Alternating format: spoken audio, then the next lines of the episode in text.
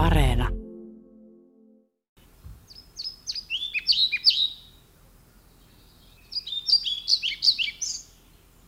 Tänä keväänä kirjosiepot ovat kotiutuneet talvehtimisalueeltaan trooppisesta Afrikasta hieman myöhässä. Jos pihapiirissä on vapaita linnunpönttöjä, ei ongelmia välttämättä siniä talitiaisten kanssa synny.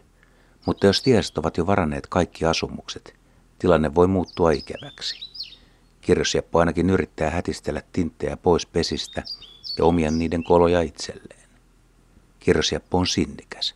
Se voi häiritä tinttien munintaa tai haudontaa niin kauan, että nämä luopuvat kolostaan, mutta kolon valtaaminen ei kuitenkaan ole ihan helppoa. Jos sieppokoiras joutuu talitiaisen kanssa yhtä aikaa ahtaaseen pönttöön, sille voi käydä kehnosti. Sieppo voi päästä jopa hengestään. Kuolleita kirjosieppokoiraita löytyy aina silloin tällöin tintinpöntöistä ja lähes poikkeuksetta niillä on iskun jälkiä päässä ja niskassa. Monien kirjatietojen mukaan kirjosieppo naaras palaa pesimään lähelle edellisvuotista pesäpaikkaa. Väitetään, että se voi tulla jopa samaan pönttöön tai muutaman sadan metrin päähän siitä. Vuonna 1992 julkaistun tutkimuksen mukaan kyse ei ole kuitenkaan kovin kotipaikka ja varsinkaan synnyinpaikka uskollisesta lajista. Pohjoismaissa 20-37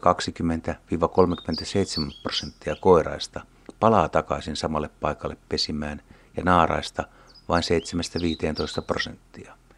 Etelämpänä Euroopassa on vähän paremmat paluuprosentit, mutta toisaalta niiden muuttomatkakin on lyhyempi.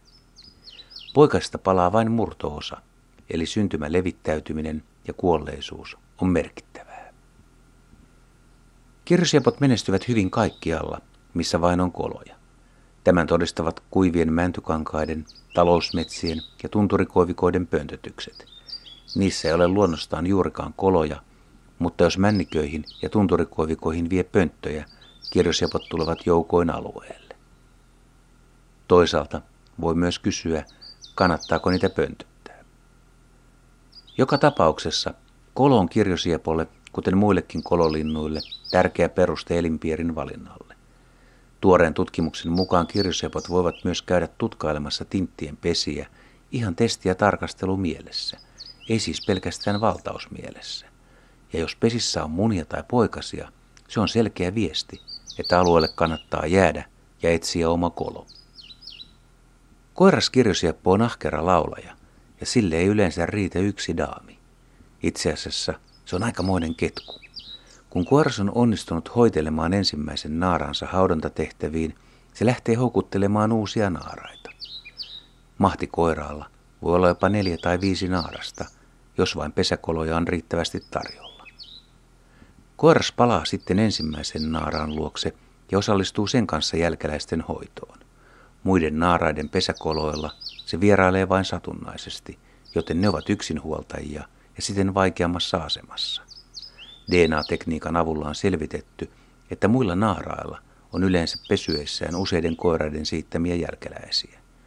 Koiras panostaa siis vain ykkösnaaraan jälkeläisiin koska ne on todennäköisimmin kaikki sen omia jälkeläisiä. Palataan pesän rakennukseen, koska se on ajankohtaista. Naaras rakentaa pesän yleensä alle viikossa. Jos pesä tuhoutuu ennen munimista, naaras rakentaa yleensä uuden pesän, ja tuo uusi korvauspesä voi syntyä jopa vuorokaudessa. Naaras munii viidestä seitsemään pilkutonta, vaalean sinivihertävää munaa ja hautoo niitä kaksi viikkoa. Sen jälkeen alkaa ruokintaurakka. Ja ne, jotka ovat seuranneet sellaista koloa, missä koiras ja naaras ruokkivat yhdessä, tietävät tahdin. Erään tutkimuksen mukaan emot ahkeroivat parhaimmillaan jopa aamu kahdesta ilta kymmeneen. Koiras voi tuona aikana tuoda pesälle toukkia ainakin 240 kertaa ja naaras peräti 350 kertaa ja mahdollisesti vielä paljon useamminkin.